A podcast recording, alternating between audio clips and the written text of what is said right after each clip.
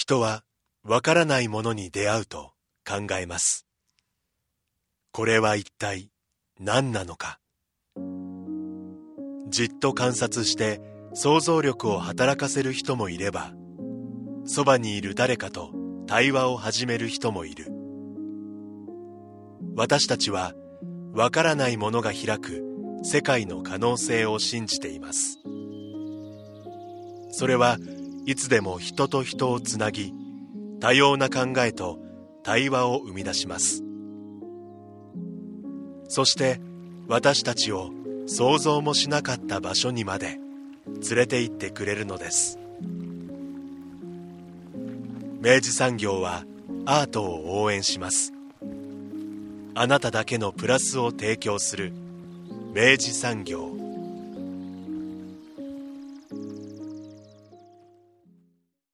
明治産業プレゼンツアワーカルチャーアワービュー今週は俺にもそれを語らせろスペシャル。リスナーの皆様からいただきましたメールをもとにスタッフが熱いカルチャートークをお送りしていきます。スタジオには当番組プロデューサー三好です。おはようございおます。はようございますメッセージねなかなかあの毎週紹介できずにはい。本当にすみません送ってんだけどなっていう方もたくさんいらっしゃると思いますけどねえもうね、何かしら、なんかね、あの、みかんとか投げられたってもうしょうがないぐらいの。なぜみかんにしたんですか？みかんおいしい。僕卵とかね僕食べますね。ダメ、卵食べ物投げちゃダメ。あ、そうだね。そうだね。石なんか投げられちゃって、いや、そうね、そうね。はい。はい。いや、投げないでくださいね。あの、メッセージね、はいあの、今回は紹介させていただきたいなと思っておりまして。嬉しい。ね、あの、ありがとうございます、皆さん、本当に。ありがとうございます。あの、ご感想だけでも結構なんでねい。やー、嬉しいことですよ、本当にご。参加いただきたいなと思うんですけど、はいえーラジオネーム、ヤーボーさんからです。おい、ヤーボーさん。えーこちら、2月17日にいただいておりました。はい。えー久しぶりのメールです。はいそりゃそうですよね。久しぶりに展覧会に行ってきましたというご報告。えー場所は大分県美術館。展示会のタイトルは庵野秀明展です。出た感想？超良かったです。ー、本当今回も音声ガイドを聞きながらの鑑賞ですが、斉藤匠さんと山口ゆり子さんの声で、えー展示鑑賞をアシストしてくれます。うん。そしてまずは彼のルーツに触れます。うん1960年生まれの彼、1958年生まれの私はここでシンクロします。うん。シンクロね。えー大型画面に映し出される当時の映画、テレビの映像は私をそして今回一緒に来た、えー3歳年下の奥さんも同時にその時に引き戻してくれました。うん。当時の作品は彼に多大な影響を与えたでしょうが私にも随分影響を受けていると思いますそしてその次では彼の中学生高校生大学生の頃の映像作品を見ることができますがそのクオリティの高さに驚かされますでその後の彼の活躍を解説してくれます本当はこの部分が大量にあるのですがあまりに多すぎるため割愛いたします、はい。えー順番に言えば王立宇宙軍オネアミスの翼、うん。うん。えートップを狙え。不思議な不思議な海のナディア、ナディア。えー新世紀エヴァンゲリオン、はい。新エヴァ劇場版、うん。キューティーハニー、ラブポップ、うん。色日、うん。シン・ゴジラみんな知っている作品ばかりです、うん。えーその後は今年来年公開の新ウルトラマン新仮面ライダーに続きます。はい。展示会を見終わって彼の映像に対する愛情を感じました。それは実写であってもアニメであっても SF ででも、えー現実的な作品でも全てに感じることができました大分での開催ということでちょっと遠いですが見る価値あります。そして今から新エヴァンゲリオン劇場版を見ますと。報告をいただいておりました。ね熱い熱いメッセージです。友安さん、新エヴァご覧になったんですか？はい拝見いたしました。なりましたね。はい。どうでした？あのーあ、よかったって思いました。あの、し率直な感想で言うと、よし、終わった、まとまった、よしそうだよな、あこ、こうだよなって思いましたけどね。そうですよね。率直な感想を言うとね。ね、あの、うん公開当時にも、友安さんちょっとあの、はい雑談でね、あはいの、オンエアには載せずに聞きましたけど、ええなんか、要はリアルタイム世代だったわけじゃないですか。そうですね、私は特に。ね、うんあなたおまけにその要は、あの、学生時代、大学時代に心理学専攻してました心理学だったからね。もう、あの、クラスメートとこぞって見に行きましたけどね。やっぱそうですよね。新宿までねうんねいやー、新、新エヴァね。ええいや、よかったですね。ね私なんかほら、あの、なんかつい最近、あの、新、新シリーズが、新シリーズ的なね新ユニバースがね、ええあの、展開されるだに、ええね、発表されましたから、はい。ね、ウルトラマン、えー仮面ライダそうね。ー、ね、新エヴァと新ゴジラが、そうですよね。ゆ あの同一ユニバースになるのか、どう描かれるのかっていうのは本当に興味ありますよね。ね、うん、ね。まあでも、あの、ウルトラマンの予告編見てもさ、はいはい。あれこれエヴァじゃんっていう感じするしね。そうなんだよね。ねそう、そうなんですよ。ね。やっぱ、それだけやっぱ安野さんっていう方が、方の、こう、なんていうんですかね、確固たる、うん。確かなる庵野秀明っていうのはやっぱりあるんだなとは思いましたけどねなんか。ね、うんいやだからないやあの秀明店は本当になんかあの、うん行った方は本当ことごとくやっぱ満足度が高い。印象なので、うん。気になってましたがうん。なるほど。うん。これはいかねばね、そうね。うん。メッセージありがとうございます。ありがとうございます。そこでですよ。はい。これを受けまして、はい。えー、プロデューサー。はい。はい。いやねええ。あの私あのこのあの昨秋に、はい。あのアジアンフィルムジョインってつって、えまあアジア映画の、はい。えっとまあ、企画上映イベントをですね、やらせていただいた。もう、三好くん消えてなくなるんじゃないかっていうぐらいに、大忙しでしたよね、本当。なんかね、ええ。あのなんか3か月に一遍ぐらいなんか本当に消えてなくなるんじゃないかぐらい忙しいことをなんかね、ええ。あの次から次にやってる感じありますそれこそ三好ユニバースでこう、違うユニバースの三好やってこないと無理なんじゃないか、これはっていうね。やらせてもらったんですけどね、いやでなんかねあのそこでご縁ができたあの映画関係の方からちょっとお声かけをいただいて、はい。あのその2月のですね、えー10日からはい。20日にかけて、えーベルリン国際映画祭というのが、えっとまあ、毎年あっていて、うん。で、えっと、今年はそう2月10日から20日にあったわけですけど、うんうんで前前あの前あのこの番組でもご紹介した通り、うん。えっと、国際映画祭にはうん。必ず、えー映画のマーケット商談会というのがですね,、えっとまあ、併併存されるというか、うん。閉鎖されるわけですよ。うんで、えっとまあ、そこのあのお声かけいただいたところが、うん。あのまあ、ちょっと映画の買い付けとかも今後考えていきたいっていう中で、うん。えー皆さんちょっとよかったら、えーその候補になりそうなうん。作品をうん。荒絞りしていく意味でも、うんうん。なんかあの見てくれませんかとお声かけをいただいて、はい。もうそんなんさ、うん。もう1も2もなく、うん。もう食い気味に「はいやります」ですよ、ね。そうだよね。うん。君はそうだな。はいやりますで、はい。であのまあアジアフォーカスの時にも僕、うん。あのアシスタントであのロッテルダムとか行かせていただいた時にも、えっと、5日間で27本とか見てきたんですけどそうだったね。うん。あのもう本当に幸せだったんですけど、うん。あのまあ、それであのそういうふうにお声かけもいただいたので、うん。ベルリン映画祭の、うん。えっと、マーケット部門であるそのヨーロピアンフィルムフェスティバル、うん EFM とうん。いうやつに、うん。あのオンラインでうん。参加させてもらったんです。はいはい。でえっとまあ期間中で言うとだからまあそのえっとまあ10日間からプラスちょっとだから、まあみたいな感じの中で、はい。まあ仕事しながらだったので、まあ、23本うん。見たわけですけど23本。うん23本。うん。でももうあのやっぱりあの EFM とかになると、うんあの結構本当に大きいマーケットなので、はいはいあのオンラインで見れるやつは、えっとそのコンペに出品されてあるやつとかは除外されたってたりするにもかかわらずなおえっとね700本ぐらい見れんだわ。ええそんな規模なの？そう。でえっとそれをさ10日間という限られた期間の中で、カレンダーがバーッと引かれててね、うん。であの映画映画館で映画見るのと同じで、うん。開始時間が決まってんですよ。はいはいはい。でそこから、えっと、映画の尺プラス1時間とか2時間ぐらいはうんオンラインで見れるよっていうプログラムがブワーッとへえ700本分く組まれてるわけね。選ばなきゃだ。そうなのよ。うんで全部見れないから見れないもんね。人類の要はその24時間という縛りの中においては不可能なんですよ、ですよね。そうなので、うん。で、えっと、僕はやっぱりそのアジア映画の、うん。えっとまあ、ことやっていく、まあ、引き続きやっていくつもりもあったので、はだし、まあ、その協力者の方も割とそこの思考が終わりだったので、うんうん。あの僕はとにかくその東南アジアおよび、うん。えっとまあ、西アジア東アジア含む、まあ、そのアジアうんが関わる作品をとにかくブワーッとピックアップして、でその期間の中でうん。僕が見れそうなやつを、うん。さらにまあそれを絞り込んで、うん。で見たのがまあその23本だったはい。わけですけど、あのーまあねあのアジア映画やっぱそそういう勢いで、うん。一息でやっぱドワッと見ると、うん。なんかやっぱり見えてくるうん。まあ、その時代のムードというか、うんうん。もっと言えばその時代の中における映画のムードみたいなっていうのがうん。あるなっていう感じがしたのですよ。ほう。ん、でえっとなんかすごいこれ雑にあのあえてあの、まあ、お話ししますけど、はい。なんかね3つぐらいのうん。感じがあるなと思ったんです。アジア映画の今が。そうそうそうそう、んんでまあもしかしたらこれアジア映画に関わらず今もう本当に世界中の映画がまあそうなってるのかなって思うところで、うん。まあ、まずその要は3つの特徴を言う前の大前提としては映画っていうのはやっぱ今あの、まあ、非常にまあ特にまあそのベルリン映画祭に出品されてあうん。の選考される映画っていうことっていう条件もあると思うんですけどうん。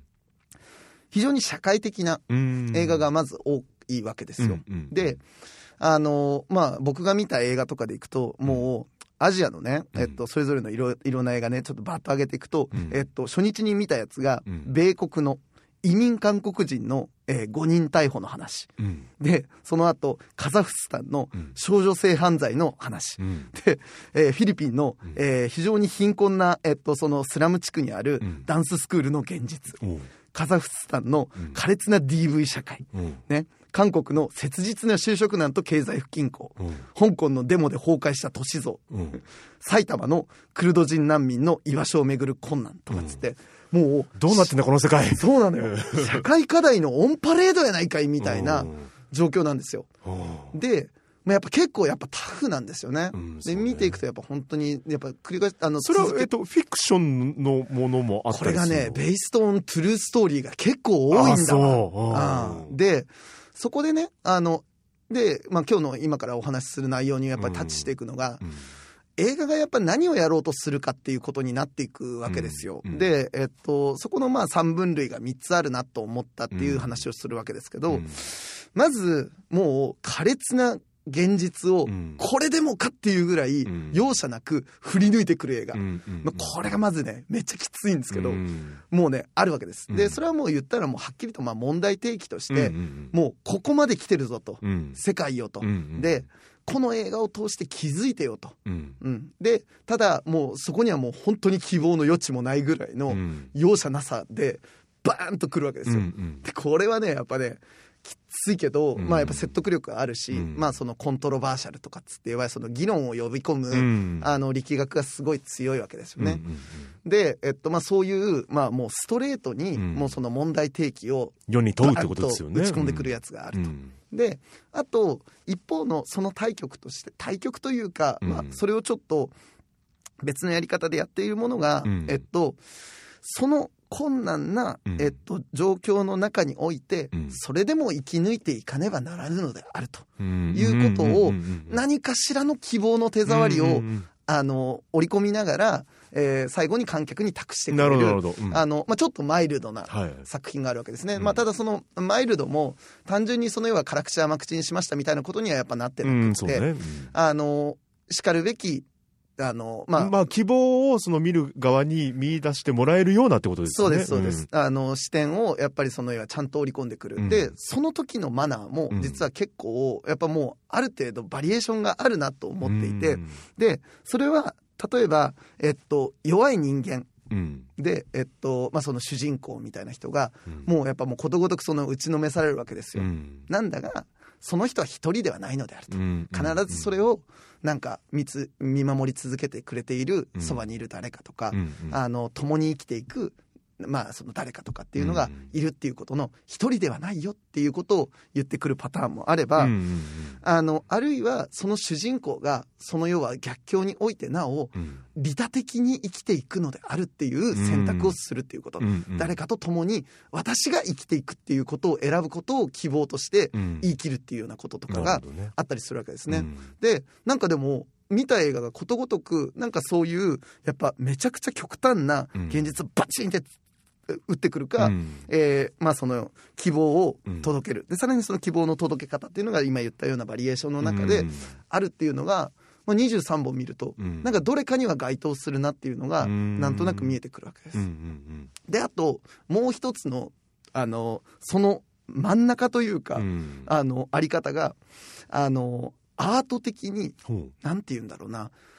もうちょっと抽象的にううん。どっちとも言わずにどっちとも言えるよねみたいな感じのねあの気配とか手触りを残していくようなうん。観客に託してくるはいはい。なんかねあのねふわっとした感じのね、うん。あのそこさえももう観客に委ねるってことか。そうでなんかそのまああの遠くにその要はめちゃくちゃ困難なうん。容赦ない現実があるなーみたいなのをうん。匂わせつつそれを極端に言うことすらも回避するみたいな。でとにかくそのなんか画面の奥で実はでもなっているそのシュプレヒコールの声がうん。実は政治のあの非常に大きな問題を少しだけ匂わせているとかはそういう手つきでもってあるんですよね。でなんかかそういうなるほどと。なんか映画の今なんかその、まあ、そういう提示の仕方のバリエーションっていうのが、まあ、結構なんかパターンというかあるなっていうこと。で、えっと、そこをやった時にそれぞれのその表現がなんて言うんだろうな。やっぱ映画が何をしなきゃいけないかっていんう役割をなんかねそれぞれなんかねちゃんと踏まえてる気がするんですよ。うん。やっぱそのだからまあ割と同じ話になるかもしれないんだけど、うん。問題提起はやっぱもうまさしくその問題提起をしなきゃいけないと、うんうん。で議論を呼び込むっていうことに責任を持つっていう意味で、うん。その映画を作ってあるし、うん。なんかその希望を渡すっていうものに関してはなんかやっぱその物語の責任というか、うん。その創作物としての映画っていうもののうん。責任として、うん。私はやっぱりそれでもなおあなたたちにやっぱりそれでも生きていくっていうことを、うん。まあ、ポジティブにあの生き抜いてほしいのであるっていうことをうん。伝えんとするもののように僕はうん。見えたしうんなんかねその映画がこの社会の中でどのようなうん。機能をなんか果たせるのかっていうことを、あの踏まえてその映画がそれぞれにどの表現でいくかっていうことをうん。選択しているようにも思えたしうん。なんかそういう目線で見ていくとなんか映画の作り手側がうん。なぜこういう演出をしたのかみたいなことの問いになっていって、うん。まあ、映画の読みがより深まるなみたいなことはなんか23本一息で見てすごく感じたことですね。まあ多分映画作品というものってもう生まれたから生まれてからずっと多分そういう側面は常に持ってたとは思うんですよね、ん。そのなんか問題提起をするとか、うんうんうんただそれがまたあのまたある程度こう細分化されていって、えー伝え方もいろいろあるっていうのはうん。面白い話でしたね、その。なんかね、うん。だからあのでなんかあともう一つすごく感じたのが、うん。なんかこれはまあ別に現状批判みたいな言い方したくないんですけど、うん。なんかあのある時期から映画はなんかその2時間っていう尺の中で、うん。なんか全部説明しなきゃいけないものみたいになってるじゃないですか。うんうんうんうんで要はその分かんないことがあったら、うん。分かんなかったから面白くないとかって言っちゃうじゃない、うんうんねなんか。あの そういう意見は昔に比べると増えたなとは思いますね。そうそうそうそう、でなんかでもなんかもともとその映画とかって、うん。あのまあこれ美術も本当にそうなんですけど、うん。まあ、美術なんてよほどそうなんですけど、うん。あの作品だけで、うん。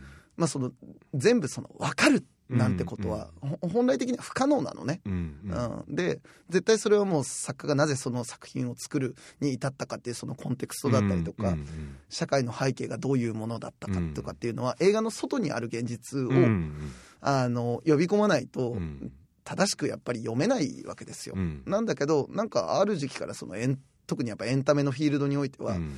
2時間で私を要はあの理解せしめなかった映画っていうのは、うん悪であるみたいなさ 議論になっちゃうじゃない？求めてるのくだくださいよみたいなことになっちゃってますよね。なんかだから、あのなんかねたくさんやっぱり一息で映画見ると、うん。なんかそのまあそれもだから一つの要はその映画の役割をね、うん。まあそのもうエンタメとして、うん。もう2時間の要はその俺を満足させるものをうんうん。もうあの与えてよと、うん。うん。あの2時間のドリームを与えてよみたいなこととしてうんうんうんまああることは否定はしないんだけど、うんうんなんか映画の役割っていうのはいろいろあって、うん。でなんかそれを10羽人からげに映画っていうのはこういうもんだから、えっと、こうあるべきだみたいなことっていう議論にまあこの番組のリスナーさんにはね、うん。ならずにね、うん。あの一個一個の映画はうん。一個一個の眼差しを持って、うん。その表現を選択し、うん。そしてまああのその作品がそそのようにうん。届けられているのだとうん。いうところからちゃんとなんか、うん、あの一人一人のだからさ、うん。相手と向き合うみたいなもんだわ。うんうんね。うんそうだね。ね。うんうん。佐藤さんと話す時と、うん。なんかうちの母親とさ僕が話す時っていうのはさ話し方も違えばさそれはねうん。あの話す姿勢も違うわ、うんうん。みたいなこととしてなんか映画と向き合うっていうのは、うん。なんか改めて大切なことかもねみたいなことも思ったりしたなるほどね。うん。なんかねまとめて映画見るのいいですよ。なんか、うんあのなかなかまとめて見ることってないじゃないですか。一息で23本見ないでしょ。見ないね。で見てみると、うん。面白いぐらいうん。自分がどういう映画を思考するかっていうのがうん。すごいわかる、なるほどね。うん、あの自分の好みが、まあ、それも言い方変えればその日その時の三好君が何を思考してるのかってことになるよですね。うん。あのまたあの2年後ぐらいにその状況、あのに戻った時にはまた全然多分違う映画を選ぶかもしれないしね、うんうんうんうん。まあ自分を知ることにもつながりますよね。ですです。いや本当に映画はね映画たくさん見るっていうのはまあ映画に限らないですけど、うん。まとめてなんかうんそういうふうに短い時期にうん。たくさんの表現にうん。ぶち当たって見るっていうことをすると何が一番手元に返ってくるかっていうと、うん。本当にね自分を知ることに返ってきます。っていうのはすごい感じた、えちょっと今その話聞いて、うん、僕今何見てるかなと思ったんですけど、はい。あの僕なぜか今まとめて、はい。一つの作品なんですけど、はい。あの、スタートレック、ザ・ネクスト・ジェネレーションをずっと、それこそ23話ぐらいずっと 連続で見て来るんでますしよね。た。来ました。ジャンリュック・ピカード。ジャンリュック・ピカード、そう、はい。USS エンタープライズ。はい、あの、今話聞いて、うん。あの、確かに世界ではそのね、作品それぞれに描かれてるような、うん。あの、我々が本当は、あの、すぐ知り得ないような問題だったり、たくさんある中ですよ。うん。やっぱりまあその僕が見ている報道とか聞いているものが全て正しいとはもちろん思ってないんですけど、うん。やっぱりこの収録時はまだあのロシア軍がうん。ウクライナ侵攻を続けておりまして、はい。もうたくさんの方がかい、うん。ね、外国に避難したりとか、あのもう本当幼い命が奪われたりとか、もうそういう映像とかをこう報道を毎日目の当たりにすると、なんかやっぱ自分の中でこう解消できないものがどんどん大きくなってって。スター・トレックだなって思ったのかなって。めちゃくちゃいい話だね。そうなの？あーうん。いやあの「スター・トレック」ってまあね、うん。あのリスナーの皆さんに改めてなんか説明するのはなんか口はばったいですけど、ええ。あのもうあのねあのまず「スター・トレック」のファンの皆様のことをええトレッキーとかね、そうね。トレッカーとかって言うわけですけど、うんもう本当にディープなうん。トレッキーの方たちっていうのは本当にあのあまたいらっしゃるので、ええええもう僕なんかがねあのいやいや、そう改めて紹介させていただくのは恐縮なんですけど、ええ。っとね、あの1900だから、えっと、66年からか。そうですね。えっと最初の作品はね。はい、最初の作品からずっと、うん。あの、まあ、展開されている、まあ、そのスタートレックっていうですね、うんうん。まあ、宇宙の、あの、あの、フロンティアをね、そうそう、あの未知の領域へとこう探索を続ける、ん。えー宇宙船の惑星連合の。惑星連合の物語ですよ。ええええで、まあ、ええそのシリーズごとにね、その主人公だったり、その設定を、まあ、少しずつ変えながら、うん。あの、まあ、シリーズが続いていってるもそうね。ので。あでの僕らの多分上の世代は科学のそうですね。時代ですよね。うん、でなんかその今その友安さんがおっしゃったその要はもう、あの現実が辛すぎて あの希望を確認したくてその、うん。あのスター・トレックを見たっていうのは本当に大事で、あの スター・トレックってやっぱりあれあの要はある種のその西部開拓意識というか、うん。そうだね。まあ、そのフロンティアスピリットですよね、うん。でそれはもうちょっと言い換えると、うん楽観主義なんですよ。うんうんうん。うんすげえわかるそれ、ね、あのー SF だだけど、あの、うん。SF じゃないんですよ描かれてるのは。マジでそう。本当あの例えばあの地球の中のこう例えば多国間とのこう民族紛争とかうん。いうのを多分あの星ごとのこう異星人とのこう、うん。えー紛争みたいなもので表したりとか、うん。それこそエンタープライズの中の、えーうん。人間関係で表したりとか、うんあの全然 SF じゃないんですよね中身はね。いや本当にそう、ん。だからあのもうはっきりとその当時当時のうん。その現実で起きている社会問題を、そのあのある種その宇宙の設定にうん。偶話化して、うんでえっとまあえ描き直して、うん。あのそのまあ分かりやすさも作りね手側の問題提起だったりとか、えっと、こっちの方がベターじゃない？っていうことを、まあ、提起してくるような作品にそれぞれやっぱなっていますよね。うん。であのなんかね僕が大好きなあの高橋良樹さんっていう、はい。あの映画評論家の方いらっしゃるんですけど、うん。あのその方曰くあの「スター・トレック」ってあの、まあ、今もなのかな？ある時期までうん。アメリカではもうとにかく再放送がうん。無限にずっと繰り返されてたんだって。で吉木さん曰く、うん。あのうあのスター・トレックがうん。再放送されてる限り、うん。アメリカは大丈夫だっていうぐらいの信頼があったと。ねあーでも本当にそうだと思うんですよ。うん。要はやっぱその他国との、うん。えっとまあその要は自分たちの常識が通じない人っていうのが、うん。もう文字通りあの姿も違えば、うん。もう物物体として違うね、あのうんそうだね。異星人とかと出会うわけですよ。うんうんうん。でその前提の中でまさに文化が違う相手とってことですよね。ね、うん。でそこででもやっぱりそのまずやっぱ対話を諦めないっていう、うんうん。で対話があの折れて宇なお宙チャンネルを開くっていうね。ね。本当いいんだよね。でそこからなおやっぱりその対話が折れてなおやっぱりそのなんだろうな。あの紛争に持っていかない。うんなんか姿勢だったりとか、うんうんまあ、紛争を選ばなきゃいけなくなった時のある種のなんかその自分たちのその折り合いのつけ方とか、なんかそういうものの非常になんかね、うん。理知的なあの人類の本当にあのなんか目指していきたいなって思わせてくれるっていうね。本当にそうだよね。あの随所にやっぱりもう争いをやってた時代は乗り越えたとか、うん。強いものが弱いものをただ搾取する時代は僕らを乗り越えたんだみたいな、うん。あのジャン・リュック・ピカード艦長のセリフがねすごい今僕に響いてるんですよね。いやめっちゃわかるな。めっちゃわかるそれでまた面白いのがあのコミュニケーターあるじゃないですか、胸につけたあのバッジをポンって叩いたら、館内どこにいてもうん。誰から誰へっつったらその人ねのホットラインがつながるみたいな、ええあれ本当に開発しようとしてますもんね。アメリカはね。そうなんだ 本ね当医療現場とかで使えるように。だから実際に多分、もう、あの、さっきの三好の話から思うと、あの、神話のように、うん。みんなのこう、アメリカで生きる人々の共通無意識として、もしかしたらその、スター・トレックという作品がうん。あるのかなって思いましたね。いや。本当そうだよ、うん。ねだってほらあのー今その NASA とかで働いてる人たちは、うん。マジで「スター・トレック」見たからっていう、うん。志望動機の人本当多いんだって、うん。だしまあ皆さんが今使ってるスマホとかももう完璧にね、いや、そういうことですよね。もうね、あのもう「スター・トレック」の中に登場したデバイスが、うん。は発想元の一つになってるっていうのはもうこれ本当に言われてることだから、うんうんうんあそこにはね人類の未来がありますよ。いや、と思いますよね。ねごめんなさいね。なんかあの、最新のスター・トレックを見て、あの、野村さんと三好君と話を合わせるべきなんでしょうけど、いやいやいや僕はあ、もう一回言っちゃった。ザ・ネクスト・ジェネレでーションでもさ、あの、ネクストジェネレーションとやっぱうん宇宙大作戦の、うんやっぱその、初初期2シリーズうんうんは、うん。とりわけいいよね。あのね、うん。1話完結だしね。うんその1話完結なのが、でも、今を見ると、僕、最初見てたのは、高校生の深夜の再放送であの、あの、日本語吹き替えのはいテレビでやってたのを見てたんですよ。うん多分僕ら世代って、ボブの絵画教室もそうですけど、はいあの結構それも共通無意識になってるスター・トレックとねね、カンカンカンカンカンってね。あの時にあんまり感じなかったことを今改めて感じるのが、うんなんかその1話完結でちょっと無理くりなストーリー展開というか、飛ぶ飛び飛びのうんこう、あの展開もあったりするんですけどそこのあの飛んでる部分で僕らいろいろ想像するんだなっていうのをああ。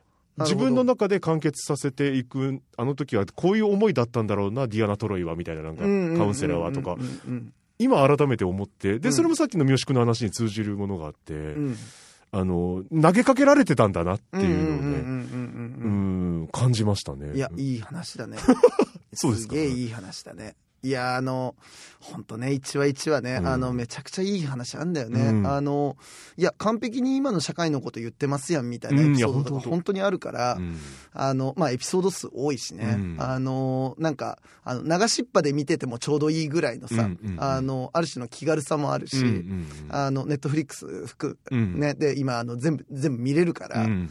や、マジみんな、あの、もう、現実の、あの、報道とかがうん、ちょっと重たすぎて、あの、世界に希望が抱けなくなったら、うんスタートレックの出スタートレックだね。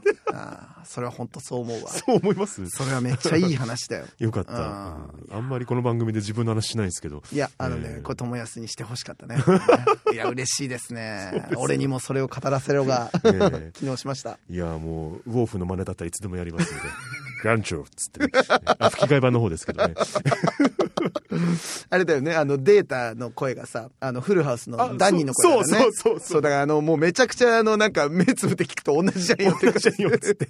頭はアンドロイドなのに。そうそうそう。でもちょっとキャラかぶんだよね、なんかね、僕ね。いや、でも、アンドロイドの乗組員がいるっていうのはちょっと衝撃でしたけどねそうで人間らしいっていうね、ごめんなさい、もう話長くなりますいやいや、でもあれなんだよね、うデータが、あの、ほほら、あの、なんか、これは恋かもって勘違いするエピソードある、あります、あります、ありねます。あれいい話なんだよ、ね。あれ。あれいい話 とかっつってね。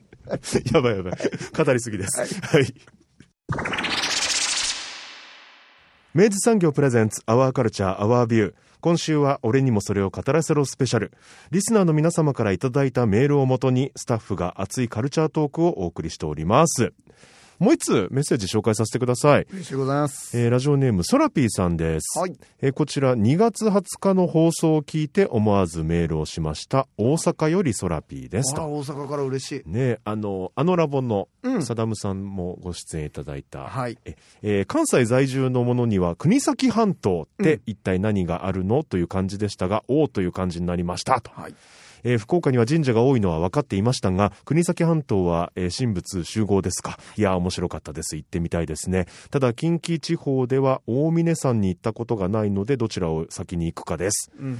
えーまた、先月の香港映画の話も良かったです。ああ、嬉しい。えーマイケル・ホイさんの作品が好きで笑いの中に社会へのメッセージがありますよね吉本新喜劇ではなく松竹新喜劇といったところでしょうか、えー私が好きな映画は、えー放題では、えーミスターココナッツですと。えーではこれからも毎週日曜日の10時30分楽しみにしていますというメッセージでございましたが。嬉しいですね。ありがとうございます。国先おもろいとこですよね本当ね。あの、それこそ、あの、この今放送収録している、うん。あの、日の、えっと、う前々日に、うん。あの、3月5日、6日のですね、うん。えっと、あの、番組の中でも紹介させていただいたツアーをですね、はいはい。実際にやってまいりましてですね、えあの、いかがでしたか？はい、あの、参加者の方たちと一緒にはまあ回ってきたわけですけど、え。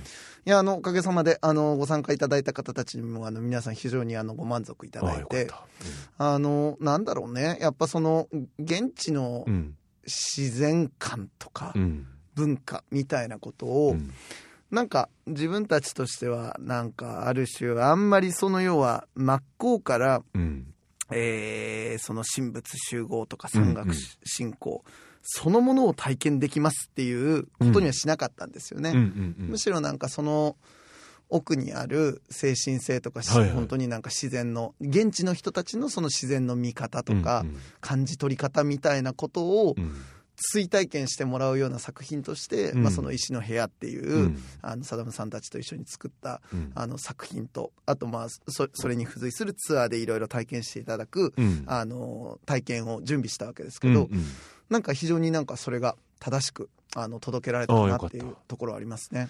なかなかやっぱ本を見たりとかね、うん。映像を見るだけではあの、まあ、知識としては入るんでしょうけど、うん。実際にその 意思を持ってですかね、うん。あの体験していくことによってまさに三好君おっしゃった通りその当時はこういう感じで湧き起こってきたのかな、この感情がみたいなうん。そういうのを体験できるってなかなかできないことですよね。あの私やっぱその、まあ、コロナのあの期間でやっぱそのみんなやっぱ出歩けなくなってたところで、うん。あのまあ、いよいよやっぱり、まあ、よく言う話ですけど、うん。なんかその体験みたいなことっていうことこそが、なんかあのめちゃくちゃあの価値あるものにやっぱなってってるわけじゃないですか。うん。うん。でやっぱ現地に行ってそのなんかもうその空気とか、うん。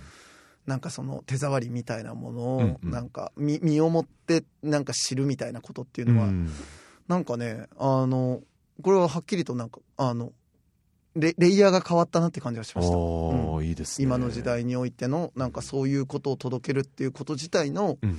価値とか意味みたいなものがうん。本当にこの2年間でこんなにやっぱり届けた時に、うん。あの新鮮なものとして届けられるようになったっていうのは、うん。まあこれはいいことなのか悪いことなのか分かんないけどね。まあまあね。まあね。みんな、あのある種これまではそれを当たり前のこととしてうん。やれていたのだなっていう、うんだから、まあ、この制限が生まれたからこそなんかそそれがいよいよやっぱり。うん。貴重なものであの変え難いものとしてうん。切り立ったっていううん。状況があるなと思えばこそなんかでもやっぱ行く理由がないとやっぱいけないなっていう人がやっぱ多くいらっしゃった中で、うんあのこれがあったおかげであのやっと国先にあの来ることができましたっておっしゃっていただく方がやっぱ数名いらっしゃったので、うん。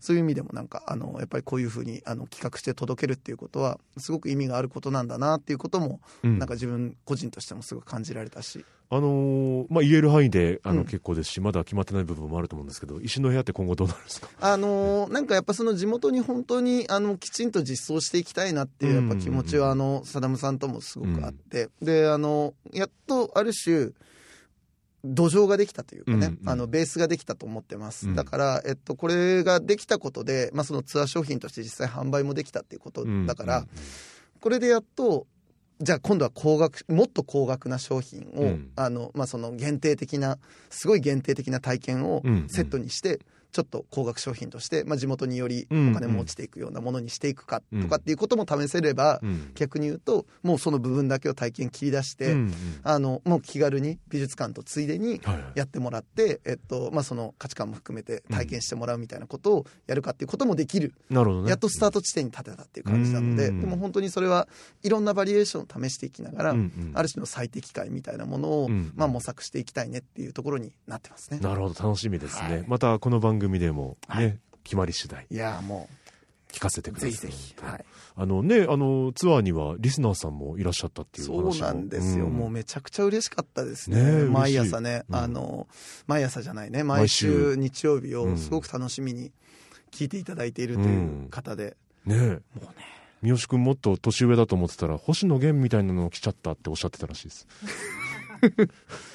なんか恐れ入りますリスナーさん本当にもうえね、もうあのそんなそんなもう来ていただいただけでも嬉しいのに、ええそんなご褒美えねえワードがね。ご褒美ワードまでいただけるだなんてなんて思っちゃったりして。ねえ。ソラピーさんもね大阪からちょっとまた距離はありますけど、うん。ね体験していただきいやなんかいつか本当にあのお迎えできればなと思いますんで、い、やソラピーさん本当ありがとうございます。ありがとうございました。ん。あの、三好さん、まあ、ソラピーさんからもね、映画の話、やっぱり三好君といえば映画っていうね、あの、印象をお持ちでいらっしゃる方たくさんいらっしゃると思うんですけど、はい。そんな三好はいいの？今年は。アカデミーの話しなくて。アカデミーでしょ、ういやもうねアカデミーはえっとまあ今年本当あのーやっぱもうとにかくみんなが注目しているのは、浜口竜介監督ですよ、うんうんうん。ドライブ・マイ・カーっていうのはどこまで行くのかって、うん。あのとこだと思うんです、うん。でまあ本当に快挙オブ快挙ですよね、うんうんあの日本映画が、えっと、日本映画史上、えっと、初めて作品賞、いや、そうよ。うんノミネートされて、うんえっと、監督賞に至っては黒澤明の「ラン」という作品以来で、うんまあ、36年ぶりであると。うん。ね、で脚色賞では、まあ、日本人で史上初うん。で監督、えー国際映画賞では、えっと、万引き家族以来、まあ、3年ぶりっていう、まあ、その快挙の状態の中で、うん。もう先に断言しておきますけど、うんまあ、もう国際映画祭え国際映画賞、うん。うん、外国語映画賞はもう100%取ります。うん。ううんん。であとは、うん。監督賞と作品賞はどこまでいくか、うんでもうこれはもう願いも込めてなんだけど、うん監督賞か作品賞かのうん。どっちかは取ると思う、へえ。すんごいことが起こるね。ジェーン・カンピオンの「うんえーパワー・オブ・ザ・ドッグ」っていう、まあ、ネットフリックスでも今見れるやつですけど、うんと監督賞は争うことになるし、うんまあ、作品賞も多分そことのうん。争いなんですよ。うんで下馬評ではやっぱあのジェーン・カンピオン強いかなっていうところあるんだけど、うん今やっぱ本当にあの国際映画祭のまあ要はそのそれ以外のうんああまたのその要は映画賞の実績が結構本気でうん。うん。いけんじゃねっていう状況にある。うん。で僕はやっぱねここに何を期待しているかっていうと「パラサイトが」うんあの受賞して以降うね、ん。日本映画界でうん。韓国映画にめちゃくちゃ遅れを取ったっていう論調が。支配的になったんですうん。よ。うん。でそれは確かにある点においてはその通りなんです。うん。なんだがうん。何も韓国と同じ勝ち方をしなくていいわけですうよ。ん。でえっと、今僕がその要は映画のいろんな表の中でみあのその要はアアカデミーま絡みのうん。記事を見るにつけうん。すごく感じているのがあの一回やっぱりその要は「パラサイト」でその韓国映画に後人を拝したっていううん。論をあの打ち出した人たちが居心地が悪そうなの。ざまあと思っててね。で僕はあのこのうん。あのドライブ・マイ・カーがうん。本当に結構高い確率でもしうん。作品賞を取ったら、うんあのすごいことが起きますよこれは、うんうんうん。あのね日本映画界にとってもすごいことなんです。これは単純にアカデミー賞を取ったってことじゃなくて、うんあのインディー映画なんですよあれうんうんうんほとんど。うん。作りとしては。うん。であのこの作り方のあのこういう手触り映画がうん。撮れてしまうのだっていうことが一回通ったらうん。もう誰も言い訳できないわけうんうんやるかやらないかなわけですようんうんでいい作品作れるかどうかっていうことになるわけうんもうもうその世界が待ち遠しい。すごいね。うん。大航海時代が訪れるね。いや、本当そうですよ。だから、あの、もう状況のせいにも、他国に後人を排したっていう、あの、もっともらしそうな正論も機能しないんですよ。うんうんうんやれたよって。うん。ねうん。やるの？っていう話がやっとできるわけ。でうんうんうんうん、僕はずっとそれはできると、うんできたらいいなとは思ってた。けど、こんなところまでうん行ってくれるとは思ってなかったから、もう願いにも近い。けど、作品賞は取ってくれ。願いも込めてね。もう、せあの、日本映画界が変わるから。そうね。うんあの、マインドセットが変わるから。うんうんうんうんで、僕がやっぱり今応援させてもらっているアジアのインディー映画たちとか、うんまあ、その界隈にいる日本の映画の作家さんたちとかっていうのに、す多大な希望を与えるからこれは、であの俺たちがやってることはちゃんと世界に通用するんだっていうメッセージになるから、もうあのもう俺もう国先の宇佐神宮に祈ろうかな。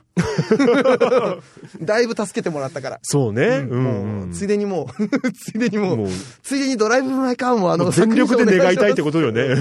ついでにて。と失礼だわ。いや、でも注目していきたいですね。いや、本当に、うん。あの、3月28日かな、はい。えっと、第94回アカデミー賞が、えー日本時間で、えっと、9時からですか、はい。えー発表されますので、うん。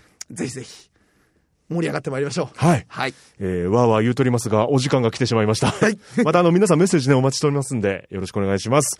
えー、明治産業プレゼンツアワーカルチャーアワービュー。今週は、俺にもそれを語らせろスペシャルと題しましてお送りしました。明治産業は銃を通じてあなただけのプラスを提供しますまあ、仕事を楽にするためのテクノロジーではなくてですね、まあ、これまでにできなかったことをテクノロジーを使うことでできるようにすると、そんなチャレンジ精神でですね、世の中を動かしたいというふうに日々思って仕事をしているので、まあ、どんどん新しい仕組みを考え出して、社会に少しでもいいから爪痕を残したいなと思っています。求むプラスの価値を提供できる人明治産業の新卒採用詳しくはホームページから。